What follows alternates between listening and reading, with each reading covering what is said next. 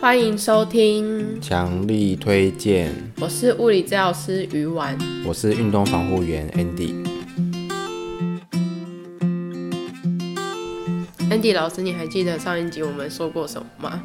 我忘了。那时候我们不是说，我们下一集 Podcast 有可能会到明年了。哦。但是我们今年还有在录哦。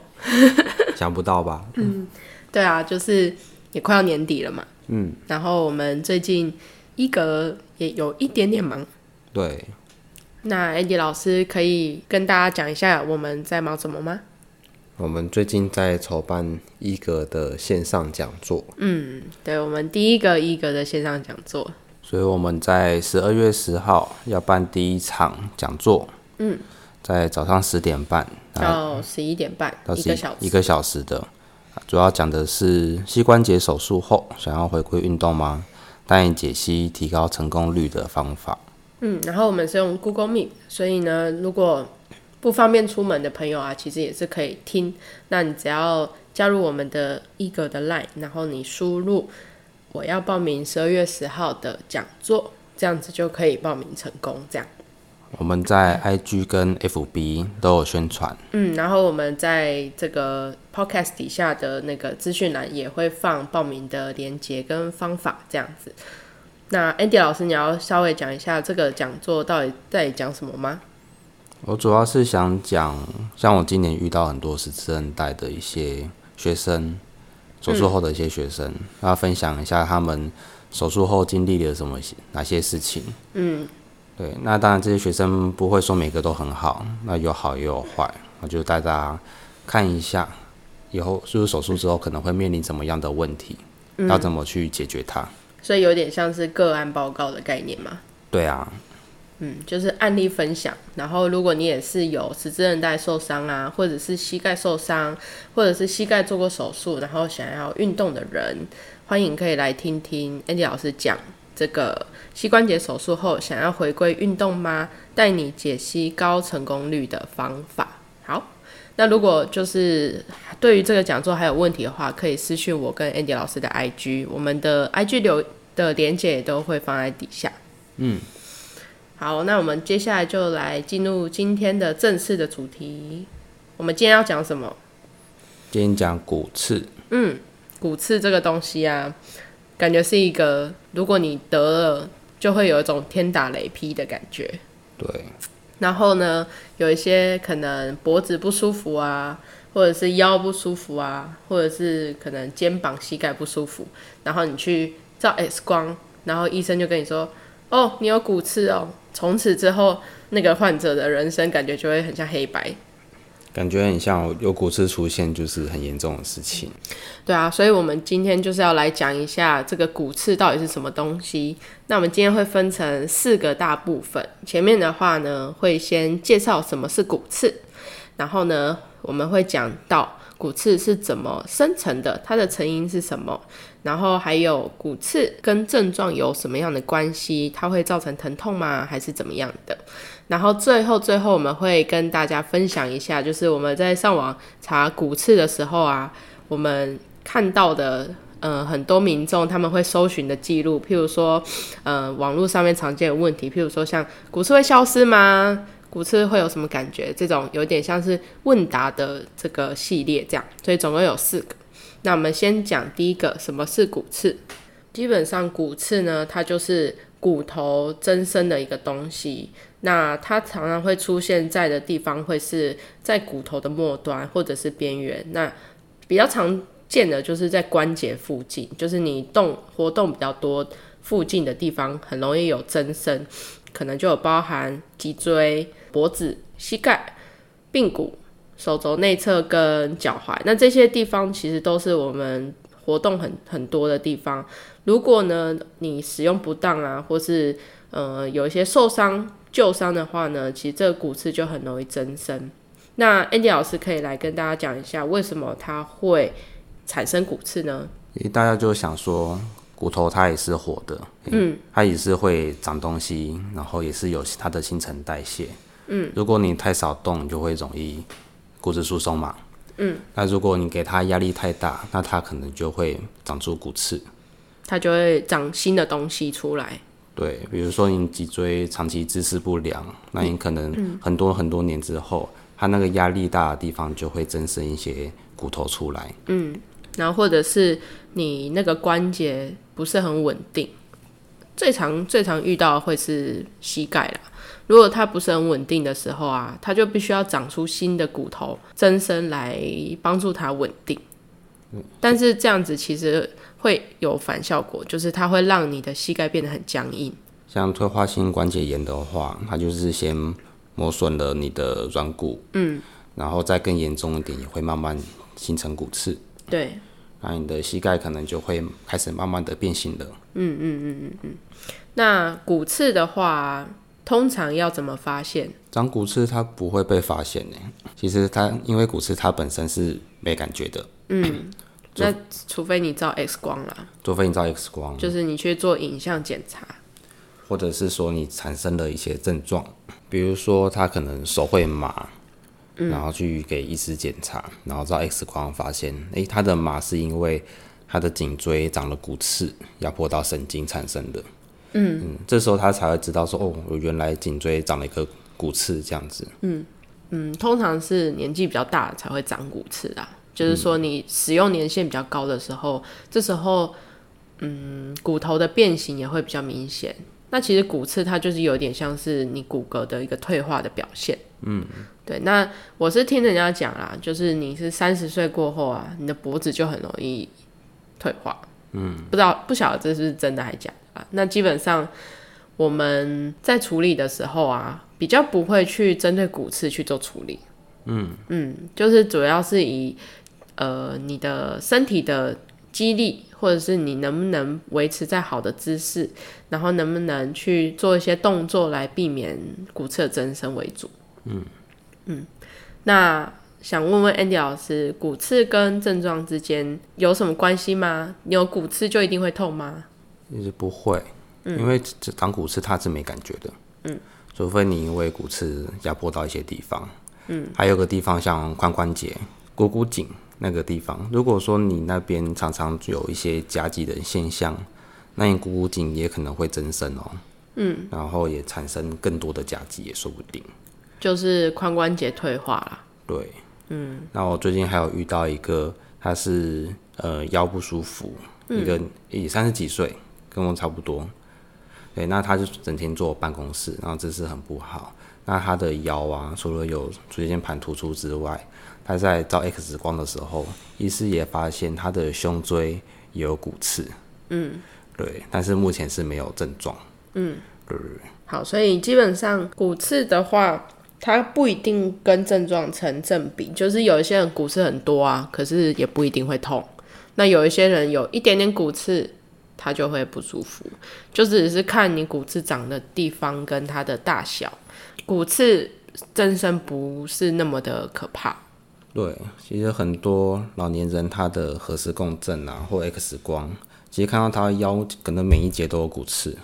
对啊，但他就活得很开心，他也没有什么不舒服。嗯，没错没错。好，然后我们接下来的话来讲讲说，我们查网络上面，然后大家常问的问题，第一个问题是骨刺会消失吗？不会。哦，对啊，骨刺就是骨头的一部分啊，怎么会让它消失呢？除非你把这骨头打掉嘛。对，除非你去动手术。嗯，应该是说，对于很多 case 啊，或者是患者，他们的就是说，你在治疗的时候，不是要去治疗他骨刺变变回原本的样子。这是不可能的，就是你不能给他一个错误的期待。对，要让他知道他为什么会容易长骨刺，嗯，可能是因为哪些姿势不好，或者是他哪些地方他不会用力，嗯，对，那他去延缓他的骨刺的增生，嗯嗯，嗯，那至于骨刺要不要处理，就要看状况。对。对，比如说刚刚提到那个骨刺压到神经，手会麻那一个，嗯，如果他做了很多的保守治疗，也做了很多的调整，那还有一些训练，那他都没办法去改善他手麻的话，最后才会想到是不是要借由手术去清除那个骨刺，嗯，对，这是最后的方法。其实我们今天会挑这个主题啊，就是因最近是因为我最近遇到太多的个案啊，他在去做一些检查的时候，医生就直接跟他说：“哦，你有骨刺哦。”然后他就吓死了，然后他就觉得说：“哈，那我是不是从此之后我的骨头就是不好？然后所以我的我的不舒服就是这样来的。”但是其实有时候，呃，你影像上面看到的东西啊，跟症状不成比例。嗯，对啊，所以其实也是想要借由这一集跟大家讲说，我们还是要去厘清一下症状的来源。有时候不是骨刺导致的不舒服，有可能是肌肉太紧啊。嗯，对啊，有可能是你的关节活动度不好啊，或者是有可能是你的姿势不良啊。导致的，那可能骨刺这个东西只是它附带的一个结果而已。嗯，对啊。好，那第二个我们网络上面查到的问题就是骨刺会有什么感觉？没有，除非它压到你哪里了。嗯，对，就是除非你卡到关节，或者是你压到神经，这个骨刺呢，它才会造成症状。对，嗯，我们遇过一个个案，很非常非常有趣。那个是一个先天的，算疾病吗？也不知道，反正就是一个现象。嗯、那他的大腿的骨头增生了很多东西，嗯，就是我们照 X 光看到他大腿骨骨，然后他的算骨刺嘛，那个叫骨疣啦，嗯，对，那长得很像那个竹子，有没有？那个会生出一片叶子，生出来，生出来，就一节一节的，一根对，一根一根刺，而且那个刺是。你可能就是手指头那种大小，嗯，对，要一根一根的，很像他的那个，呃，股骨像狼牙棒一样，嗯，没有这么严重啦，但是有点类似这种。那你说他有没有症状？但他没有症状，嗯，他也是不知道说，就是他看了 X 光才知道为什么大腿骨头长这个样子，嗯，对，很超超妙的，我们也是第一次看到。所以就是看到这些骨头增生啊，你也不要害怕，说不定我跟 Andy 老师都有，可是我们都没有问题啊。对，而且我觉得高龄化社会谁没有骨刺？对啊，所以不要被骨刺这个名词吓到了。好，那再来就是，我觉得这个这一题很好笑，就是嗯，亚洲人很喜欢吃一些有的没有的营养品，所以呢，哦、很多人有查了，长骨刺要吃什么？我知道这题，我知道。你要吃那个碳水化合物，你要吃那个纤维，比如说蔬菜、水果，还有蛋豆什么蛋豆鱼肉类，是不是？就、哦、就六大营养六大营养素，对，六大营养素你都要吃。嗯 反正啊，就正常吃啦。反正我就查到，就是很多人给的解答，譬如说，哦，你可以吃葡萄糖胺。然后可以让骨刺变少，延缓骨刺。然后呢，或者是你可以吃一些中药啊，抗氧化的补品，然后你就可以让你的关节更健康吗？更健康，就就基本上是这样。嗯，我我是这样觉得。你就要先想一下，骨头它为什么会增生？它不会平白无故增生。嗯，它有可能就是你的动作不对啊。嗯，或者是你就是一直反复用它。嗯，像很多就是。呃，需要久站的职业，像呃做早餐的、啊、做餐饮业的，很容易就会膝盖退化啊。那是因为你的生活形态跟你的动作，或者是你在做运动的时候，你的这个动作没有说非常符合你的身体的样子，或者是你的肌力不足，因为它过劳了。对，过劳产生的这些骨头的增生嘛，那。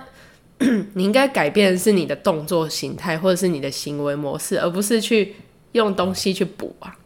我以为，我本来以为你要讲说，那既然骨头是要有矿物质去形成嘛，嗯，那我们就不要吃矿物质，我们就不要吃东西，它就没东西长了。你说它就它就变骨质疏松吗？对。对，所以，所以我这看到这一题，我就觉得蛮好笑的。长骨刺要吃什么？基本上你就正常吃，然后改变你的动作，改变你的姿势，然后还有改变你的生活形态，你就可以好好的去避免它，或者是避免它恶化。因为搞不好饮食正常，你连肥胖都弄好了。真的，哎，长骨刺有时候是因为肥胖啊。对啊，对啊，尤其是膝盖嘛，太重了。其实网络上很多文章，他都有说嘛，退化性关节炎很有一部分是因为肥胖导致的啊。你的体重增加，让你的膝盖的压力增加嘛。那这时候你去吃这些补品，倒不如去减肥。嗯嗯，啊，搞不好那个拿掉的膝盖一堆骨刺啊。哦，对。运动员的骨刺一定超多的啦，这是毋庸置疑的，因为他们就是损耗嘛。嗯，压力这么大。对啊，好，然后最后一题就是骨刺要怎么治疗？哦，我们刚刚好像都讲完了。对，对，基基本上就是呃，我们要先知道这个骨刺到底会不会影响到你啊，而不是说哦，我今天有骨刺，我今天就要把所有的骨刺都拿掉。嗯，对，就感觉好像你要把你的身体重整一样。那你会多了很多手术后的问题。对对对对对，而且要治疗骨刺啊，嗯，就是手术啊。嗯嗯，对啊，那你就要想一下，你到底有没有手术的必要？像有些人会说嘛，就是我在网络上面有看到有些人说，哦，那你就去打葡萄糖，然后吃消炎止痛，然后做物理治疗或是复健。嗯。基本上，如果你是要消除骨刺的话，这些都没有用。嗯。对，所以你就变成说你要有其他的期待，就是说，哦，那我，我做这些保守治疗，它能够让我的生活品质变好吗？或者是它可以让我姿势比较正确，不容易因为骨刺的影响而影响生活？嗯，或者是我透过一些地方的加强，或者是肌力的加强，可以让你骨刺生成的时间延缓，或者是长的速度比较慢，就去避免骨刺的增生，这样子。就是保守处理的话，我们是希望跟它和平共处，嗯，然后避免它继续长更大，嗯嗯嗯嗯嗯，这个才是比较健康的目标，对对，而不是说看到骨刺就把它斩草除根。所以我跟 Andy 老师的角色就是，我们会去看看什么原因会造成骨刺，然后我们去找出方法，看能不能去调整原因。对，所以像 X 光的追踪还是很重要。对对，要去追踪它的状况。嗯，就比如说你皮肤长个东西，你要看它会不会变大嘛？它变大、嗯、变变恶化了，才知道要不要做进一步的处理。没错。好啊，所以我们今天讲关于骨刺的东西啊，基本上骨刺它没有大家想象那么重可怕。我可能我也有，Andy 老师也有。那主要是我们要知道怎么样做才能避免它长出来嘛。那我们今天讲了四个。主要的内容，第一个就是什么是骨刺，然后再来就是骨刺它的成因是什么，为什么会有骨刺的生成，第三个是骨刺跟症状之间的关联，以及最后面我们有分享了一下我们在网络上面查，很多人就是呃搜寻关于骨刺相关的问题，在这边也一并跟大家回答这样子。那基本上，我们今天想要带给大家的想法就是，骨刺它不是一个问题，嗯，有了就不要太害怕啦，嗯，对，要多多认识它是什么东西，然后不要被不要被骗了，对，不要被骗了，对，然后也不要吓自己，对，不要说什么你吃了这个什么东西，然后骨刺就会消失，嗯嗯，其实其实我觉得有时候不是患者被骗，有时候是因为医疗人员自己跟患者说：“哦，你有骨刺哦。”然后就吓死。